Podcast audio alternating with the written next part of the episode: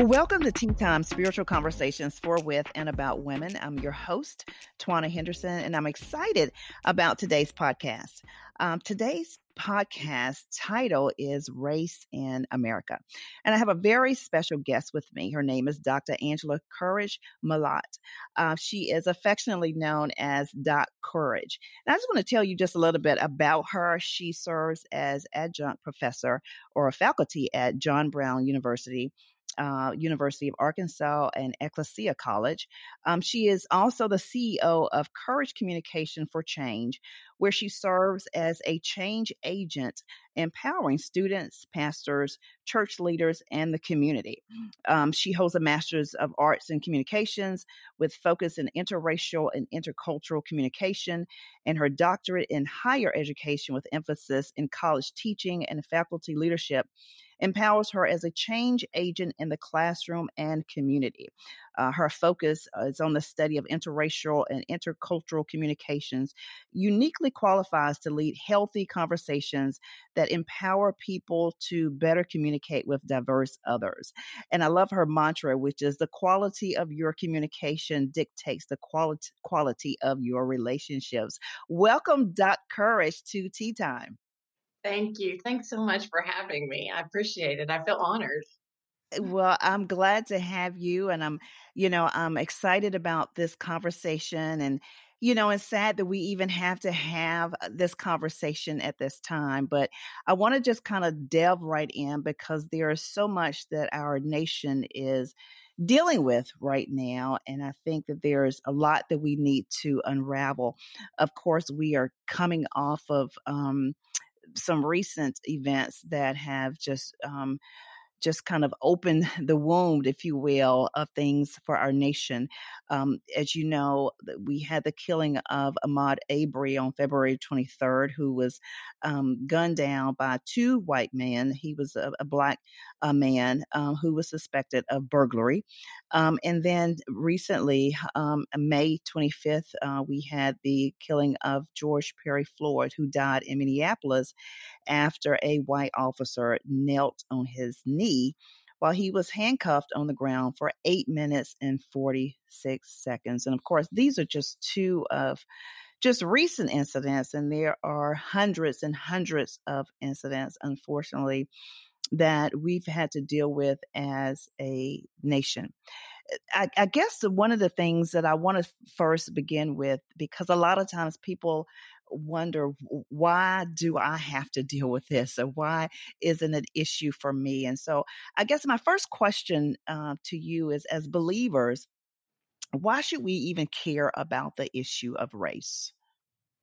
Well, I think because it's directly addressed in Scripture. I think because the first century church cared about it and dealt with it. Um, we the word race isn't in Scripture, but they dealt with an equivalent of what we're dealing with in with race. Uh, anywhere you hear conversation about Jews and Gentiles in the Scripture, they were dealing with what we consider to be race. And by the way, race isn't really a thing. It's a social construct. It's not a biological thing. It's It's a culture that we've created. They were also dealing with cultural differences, which had some physical markers, um, you know, circumcision being one of them, but also the ways people dressed, the ways people talked, and the ways people worshiped. Those things are markers of culture. Yeah. So talk to us about the work that you do. How, how do you describe the work that you do? Well, um, I consider myself a change agent. I, I create change by, one, helping educate people, um, and also by helping create events and conversations where people can have conversations in a safe manner that listen to each other. But one of the things that happens or has happened in the white community since the onset of United States of America is that white people haven't listened. Um, there's this thing that we'll talk about more later called in-group, out-group theory. This is a communication theory, so pardon me if I do professor a little bit, but um, that is a human phenomenon that humans like to make, um, demonize other people groups so that we can use them in whatever way we see fit. We see it in scripture where Jews were kind of demonizing uh, Gentiles so that they could justify not sharing the gospel with them. And so we can uh, see that in multiple ways in, in scriptural accounts. That's that's what I do, is I try to re-educate people who are dealing with misinformation and biases and just flat out racism where they're willing to be re-educated. Um, I do events in the community, in church organizations. I do, you know, training and conversations to help uh, develop really better leadership skills around um, diversity and inclusion. So, of course, our viewers can't see us, uh, but they can hear us. So I'm a Black woman. You're a white woman. H- how did this even all begin for you? And and, and what motivates you to, to do this kind of work? Well, it's it's a long story, but the beginning of it was in my childhood. Um, I had the blessing of not being raised where my parents were raised. Um, I'm a child of the sixties. I was born in nineteen sixty-four. So if I was born and raised in the South, like my parents were, I might be like a lot of people and think like a lot of people who are white people who are born and raised in the South. But in the providence of God, uh, my father joined the military. And so I was born in Massachusetts, but then my first memories aren't in the States until I was a preteen. So mm-hmm. I was raised in Italy. Um, so my first memories of people outside of my family were of people that didn't even speak English and that didn't have the same ways that we do of greeting or um, even having families. Uh, and then my I went to school in Germany, uh, in in military schools. So in the military, especially in list, enlisted ranks, um, a lot of the people who are enlisted in the military are poor socioeconomically and have no way to go to college or have no other job choices. So I went mm-hmm. to school, and, and we know in America, that is a lot of people of color. Mm-hmm. And so I went to school with other military kids. I was not the majority there. Mm-hmm. Um, so I grew up until we came to the United States, just thinking it was normal to have all different languages and all different people together. And our church our, that we went to overseas was similar in that just whoever was a Protestant went to the same services and, and on the same base. So we had people of multiple languages and cultures because military people often marry um, people they meet when they're overseas. So I just thought that was normal. And um, I had learned enough scripture by the time we moved to the United States that scripture supported it in my mind. It had never even been challenged until I moved to the United States and started hearing the N word. And uh, I is in church, and I was, I knew it was really a bad word by the way it was said. I just didn't know what it meant. Mm-hmm. Um, so I, I just thought that Americans were really mean and that they didn't, they hadn't read the Bible. So that's kind of where it started. Or the same Bible. So, you know, let's, you know, that's so interesting, you know, how your, just your background just kind of shaped, um, you know, all of the, the, imp- the imprintings that you had. Um, talk to us about, uh, because that is such a different, um, view a lot of times. Talk to us about the friends that you have been able to have and, and your f- the friends that you have with other white people who, um, who didn't have the same imprinting that you had. Has that been a struggle? Um, have you been put in situations where you've had to defend certain things? What, what does that look like for you? Uh, so it's a tightrope sometimes, um, especially in predominantly white churches. So um, it's it's it's a tightrope. But it gives you the benefit of hearing what other people who look like you think. So, you know, uh, since we came back to the United States, I've been in predominantly white spaces until I left home because that's, you know, my parents' choices. And so I grew up hearing a lot of racism and bias when we moved to the States.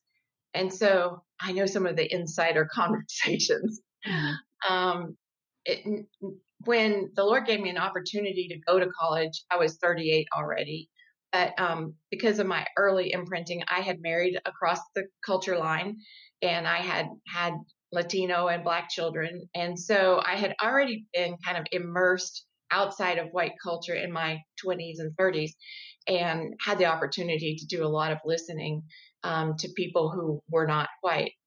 And so when the Lord gave me an opportunity to get an education, um, I didn't even know there was a science about all these things I'd been observing since childhood, about the different way people did things and understood life based on their culture and color um, and their their experiences. So yes, it's it's difficult. Um, it's difficult sometimes to talk to white people because white people are really defensive. A lot of white people, not everybody. So I try to focus my energies on people who are interested and willing to learn.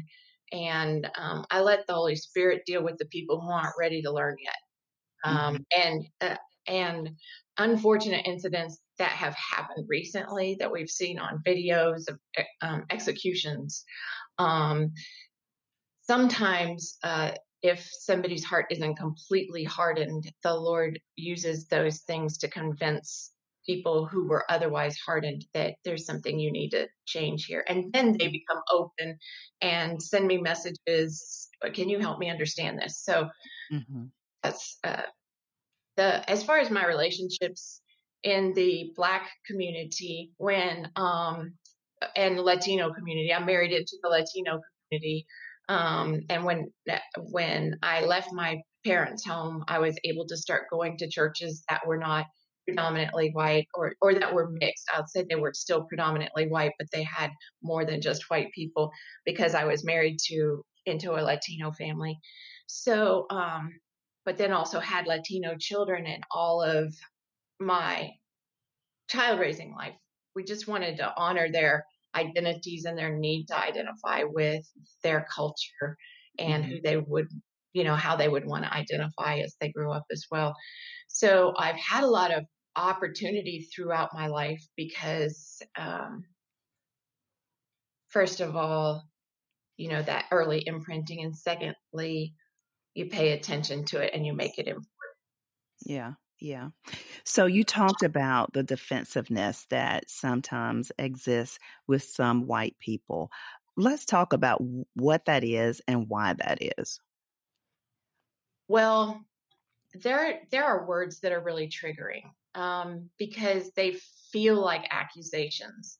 Mm-hmm. Um, and so I'm not saying not to use these words. I'm just saying we need to understand these words. Um, white people need to understand that when you hear the word privilege, it's not an accusation. It's like a scientific fact that white people get treated differently in society than people of color.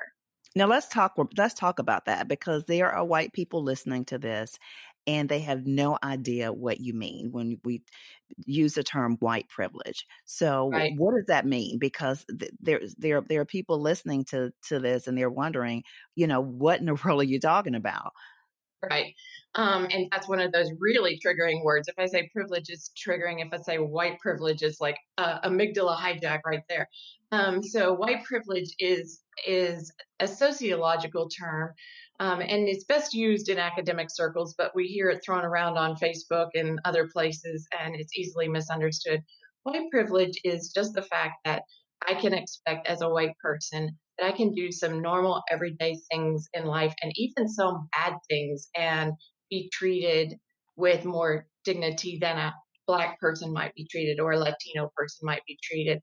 Um, for instance, if I did what George Floyd did and I went into a store and passed a twenty dollar bill that was counterfeit, I may or may not know it was a counterfeit bill, and they may call the police just like they did for Uh, George Floyd, who may or may not have known it was a counterfeit bill. But when the police came, I would have been treated differently as a white woman than George Floyd was. I certainly would not have been pinned down and somebody on my neck um, for almost nine minutes. I would have just been treated differently. And we know it, it wasn't just a case-for-case basis. We know statistically, um, Department of Justice um, investigations on multiple communities where police abuse has been investigated over multiple years.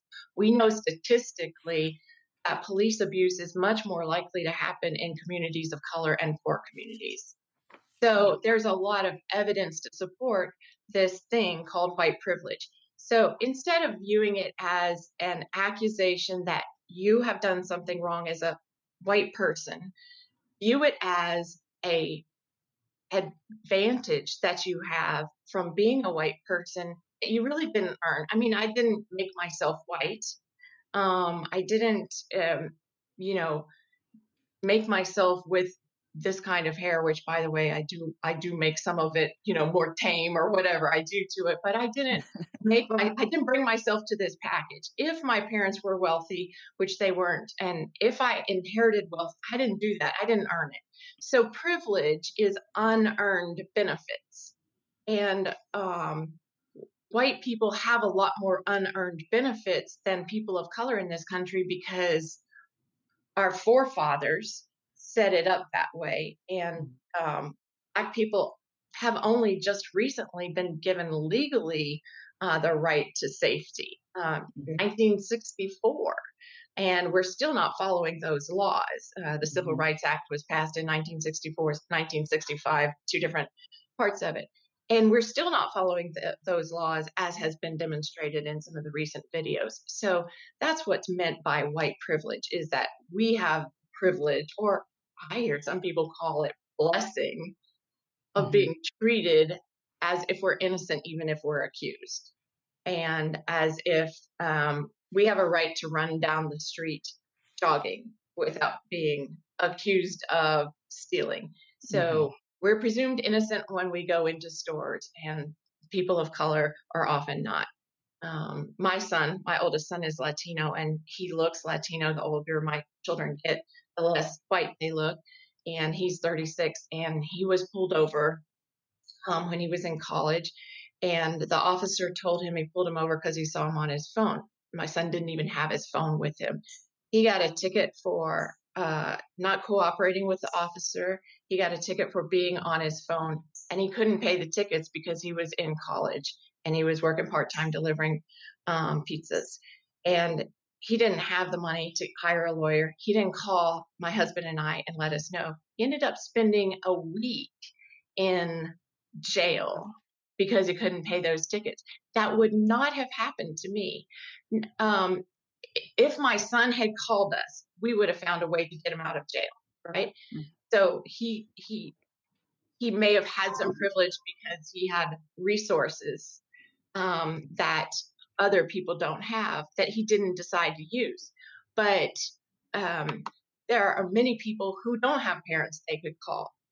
Um, but he got pulled over and treated as if he was guilty solely because he looked Latino in this area where um, they are doing a lot of checking of papers. He was also asked for his papers by the officer uh, to prove he was legally able to be here. So that's just an example of the difference of, in the way a person who may, a person of color may be treated when they are pulled over versus, I've never been asked for my papers, you know, right, yeah.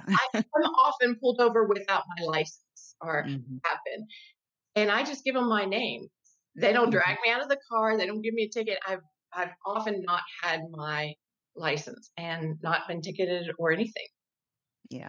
And, you know, there are those who will argue, um, well, they must have been doing something wrong. I mean, there, you know, there are people who are just doing things wrong. They're not abiding by the law, or, you know, there's something there, there's some reason why, you know, they are being stopped or they are being held or whatever the case may be, you know, but not because of some other issue or some other bias. Um, And I think you kind of answered that, but what do you say to those people who are so committed to believing that that there must have been something wrong? And, and, and what I'm asking is, can you speak to further about the inequities, um, even if somebody is doing something wrong? Yeah. Um, well, first of all, I think that that's a bias, that a racial bias that leads you to say they must have been doing something wrong. And if you say that, if that's your reaction, I strongly encourage you to go and take the Harvard implicit bias test. And it'll let you know if you have a reaction that is negative towards a certain ethnic group or not. Uh, you can just Google it, Harvard implicit bias test, and take the one on race. Um, so it's a it's a it's a bias that you have that leads you to believe that in the first place. Um, Secondly, we know statistically that Black and brown people get pulled over and ticketed more often than white people, mm-hmm. and have even more heavily in um, Black and brown communities and in poor communities. So uh, we know statistically, we know this. So, um, but let's say someone is doing something wrong. Let's say George Floyd did pass a counterfeit twenty and he knew he was passing a counterfeit twenty. There is no law that says that's a death penalty. Everybody, according to our Constitution, deserves due process. Yeah. And even if he did that, the maximum uh, penalty would have been, what, ten years in prison? It's not a death penalty.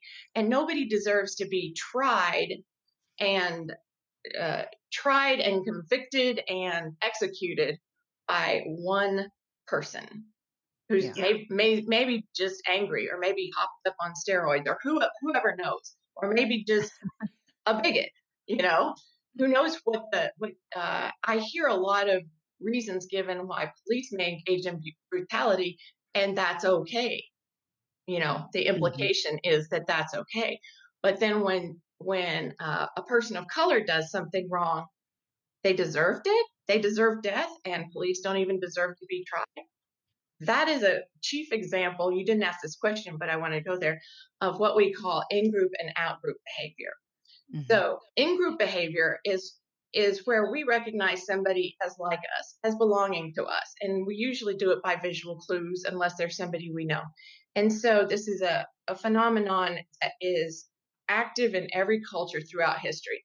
And so people who are in our in-group, we we care about, we help them without equitable returns. If we see they're in trouble on the side of the road, we'll help them.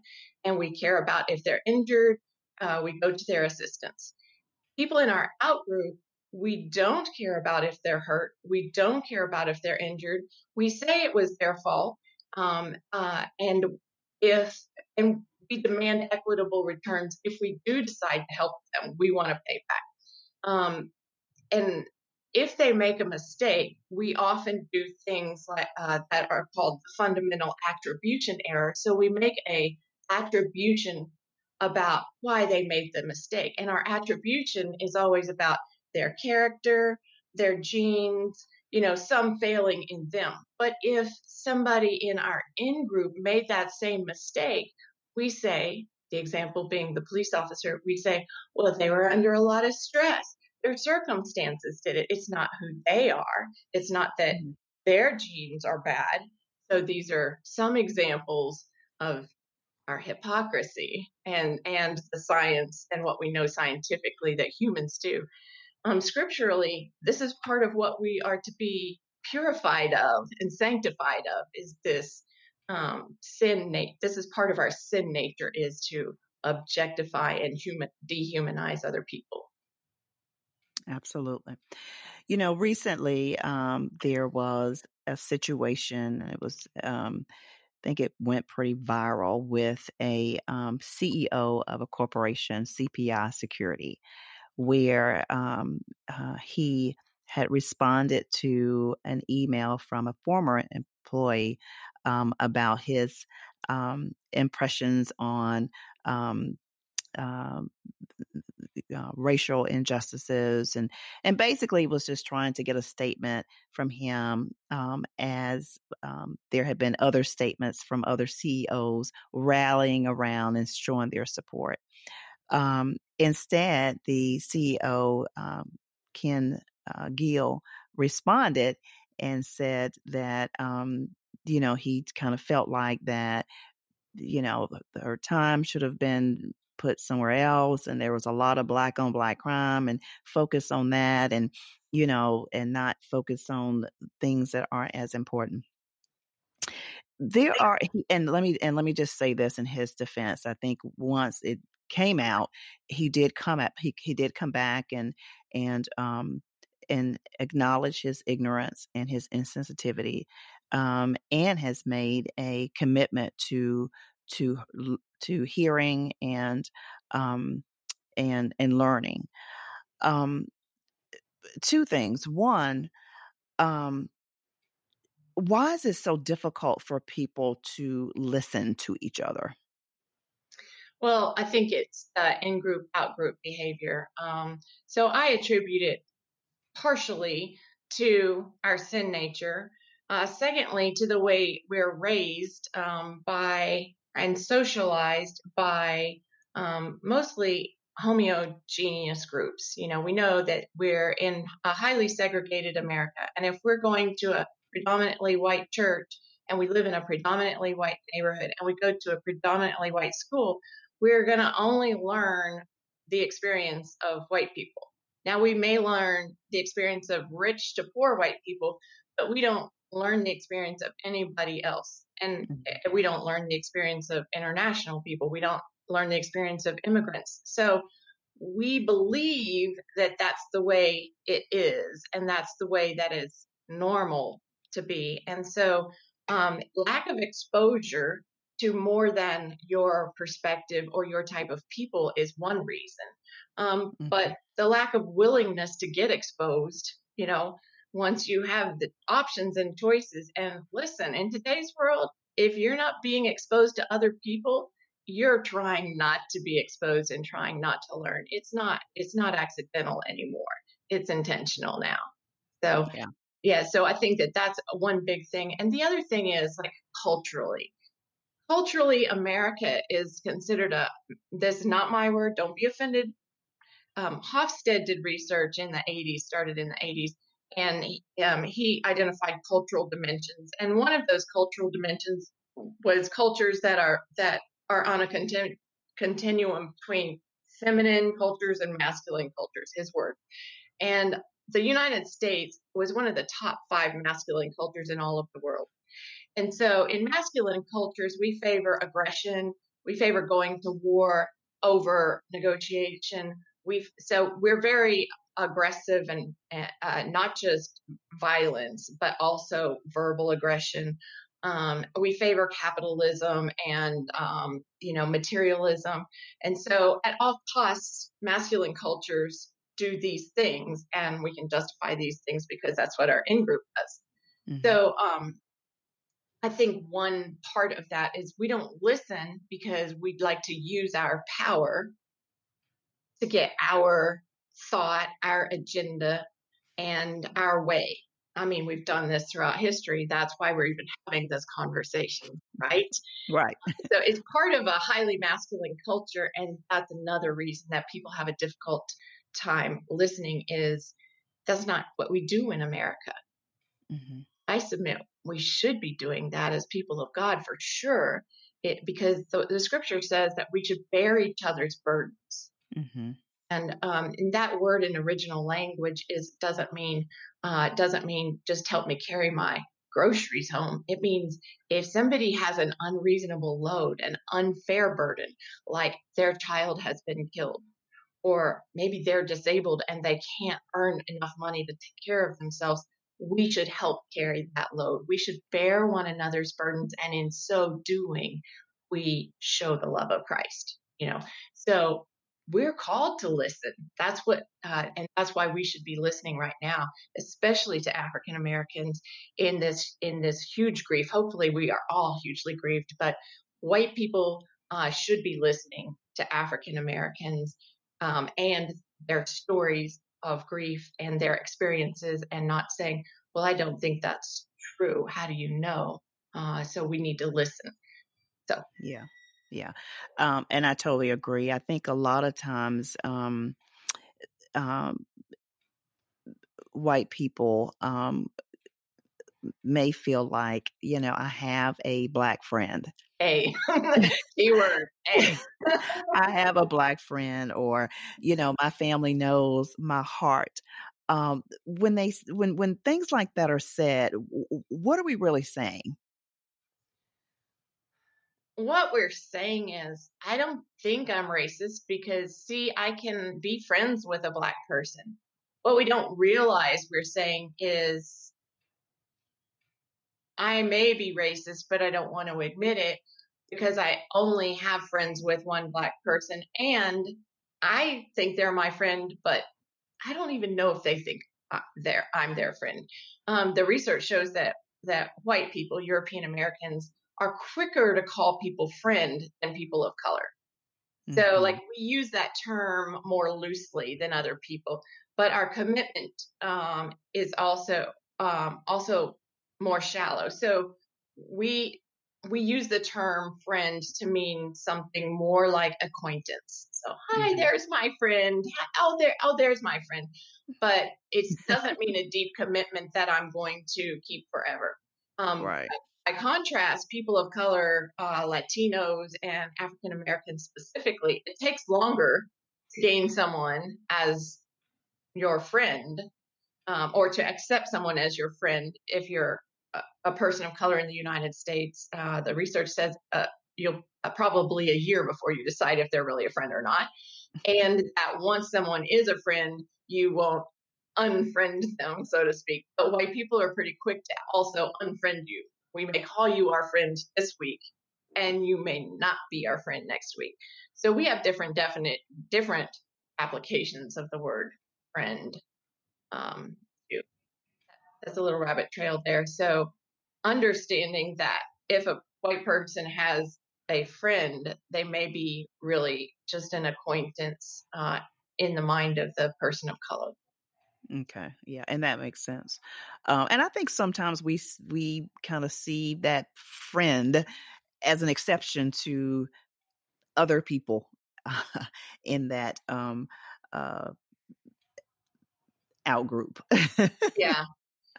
Yeah. Um, I, th- I think if you're the person who says that or feels that, and, and most, let's go, let's, let's say this, if the population is fourteen percent African Americans, and at least fourteen percent of your friends aren't African Americans, uh, there's a there's a problem there, you know. So you should be able to have friends that are representative of the whole population around you. Now, understandable, if the population in your hometown is ninety-five percent white people, you're probably going to have ninety-five percent um, friends that are white. That's why you have to be even more intentional as a white person to listen and to make friends, not just claim people as your friends. That's a little like colonializing a friend, right? Right. Actually learn how to be a true friend. So. So then what are some practical things that we can do to um, begin to understand one another and our different experiences better? Um, I think the first thing uh, that people need to do is listen to each other. Um, now, I will, if you're a white person listening to this broadcast, I'm going to say you need to listen more. Um, we tend to have this um, fifty-fifty idea. If I say something, you get to say something for the same amount of time. But let's think about it differently. Let's think about who's been talking the most and the longest, and who's being heard, right? Think about who's in charge in this country, who's in charge in your community. So you're getting the talk all the time as a white person. You're mm-hmm. getting listened to all the time. If you get pulled over, you're going to be listened to. Um, so instead of thinking of it as a fifty-fifty exchange, well, my opinion is just as important as your opinion, think of it as, you know, we probably really haven't listened enough, so let me just listen to you for a while. Um, I, I think that, that we need to really make space as white people, really make space by asking questions and shutting up and not, uh, can you say that on this uh, podcast? Asking okay. questions and being silent. Sorry. Yes, you can. Okay. Ask questions and then shut your mouth um, without arguing or debating back, you know. Uh, yeah. So that's the first thing is uh, listen better and really listen. Uh, uh, but I think there's room for everybody to listen better. I don't think most people want to be racist. Mm-hmm. Um, and I don't know many people who I think are racist that think they are. So mm-hmm. I think if somebody is willing to listen and trying to learn, um, and you have the energy, um, mm-hmm. or you have the time for it, either send them to somebody who does have the energy, and you can send them to me if you want, or, um, you know, just, uh, there is some truth in that the more we understand each other's heart, the better we can help each other grow. We, we only grow in trusting relationships. So, um, but we only have so much capacity. So the first thing I would say is, um, listen with open and tender hearts. Mm-hmm. The second thing I would say, especially to um, people in white people or people that are dominant in the population, wherever they are, let's say this is international, is that you have to educate yourself about what you're not hearing all the time. Mm-hmm. So we always hear the views and perspectives of white people, but we often don't. And we, it, we see the books, we in school, the publishers, we're all African, I mean, we're all European American. So um, if you're not intentionally going after information and and um, thoughts of people of color, then you're never going to hear it. You're in a silo, and mm-hmm. you will only hear what you want to hear unless you intentionally go go after information. So educating yourself outside of your silo, outside of your in-group, is the second piece of advice I would really um, encourage people to. And the caveat to that is, don't expect your Black friend or Black friends to bring you up to speed. You know, if your Black friend has you asking them to bring you up to speed, they probably have twenty other people too, and they've got mm-hmm. a day job. You know, so that's just too much. That's just too much to ask. That's another um, unreasonable burden to put. It's not. It's not nice. It's not uh, the friendly thing to do. So, in helping one another bear each other's burdens, just know that people of color in this country are working extra hard, and especially when incidents like this happen, um, to take care of their families, to grieve, to to just survive. And so we don't need to put extra burdens of educate me for free on Facebook while I debate with you instead of listen to you. Let's, yeah, yeah. Let's not That's do a that. Good one. Right? That's a good point. Um, I started with the question uh, about with believers and why we should care about the issue of race. And I guess I want to end with asking, um, you know, what what should the church be doing? Uh, what what what is the church not doing, and what should the church be doing during this time? I think the church should be definitely listening. Um, I think the sin began in the church. Jim Wallis wrote a book called America's Original Sin.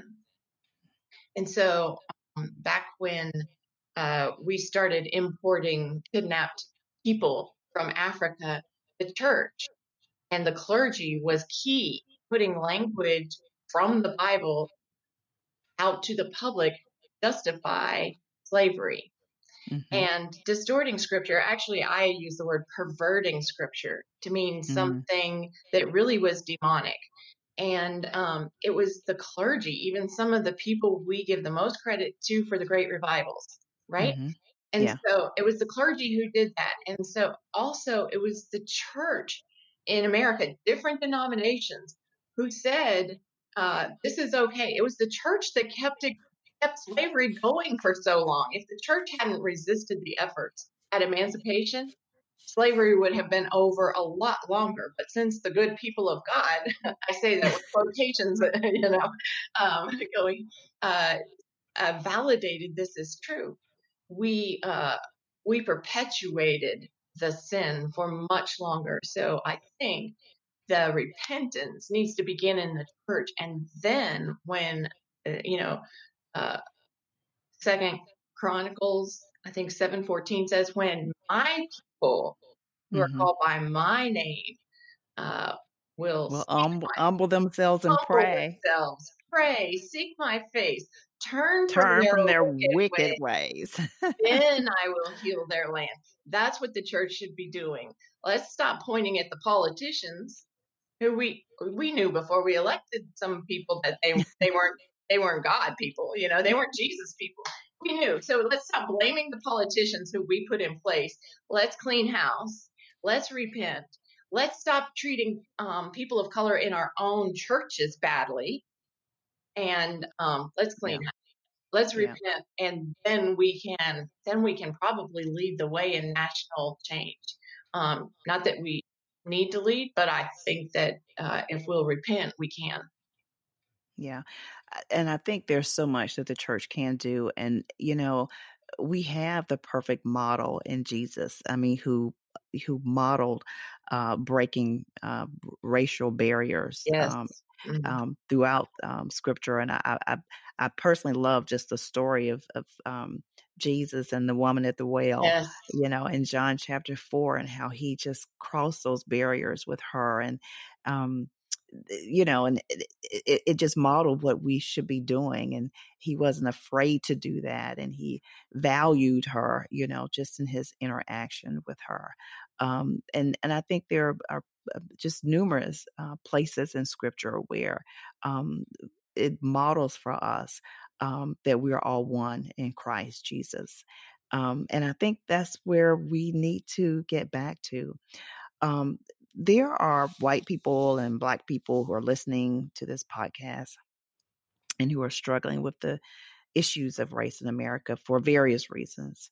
Um, as we close, um, can you pray for them and for our nation, um, just for the healing um, that needs to take place, and then the change that needs to take place? Sure, sure. I would love to. Oh, Father God, Lord Jesus, by the power of your Holy Spirit, I pray that these words fall on the ground.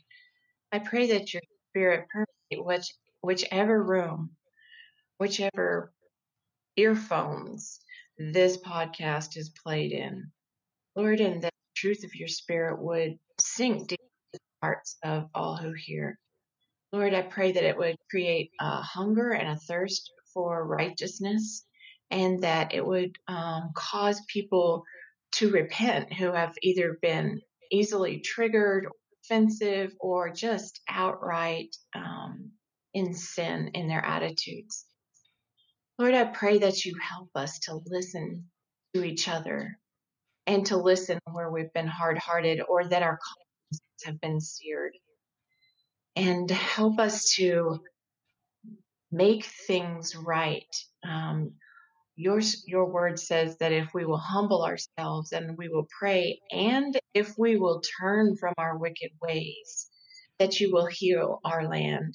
And Lord, that is the land within our own families and within our own communities and within our own churches. We we claim and we ask for healing within our own families, within our own communities, within our own churches. Lord, help us to repent on all of those levels, and help us to hear from you and to hear you and to obey you, and then also to help take responsibility, not just for ourselves, but for other people in our communities um, who need to who need to learn to do better. Um, I just pray for your anointing and for the the peace of the Holy Spirit to rule our hearts, so that we can listen, and mm-hmm. so that we can love, and so that we do not make demands that we are the only ones that are loved and cared about. Lord, I just pray all these things in Jesus' name, Jesus' name. Amen. Amen. Doc Courage, thank you for joining us today on Tea Time, and just um, allowing um, your Spirit to open up for a very candid uh, conversation. Thank you. It so much. Uh, I enjoyed talking with you. And to all of our listeners, I look forward to connecting with you the next time. Be blessed of the Lord.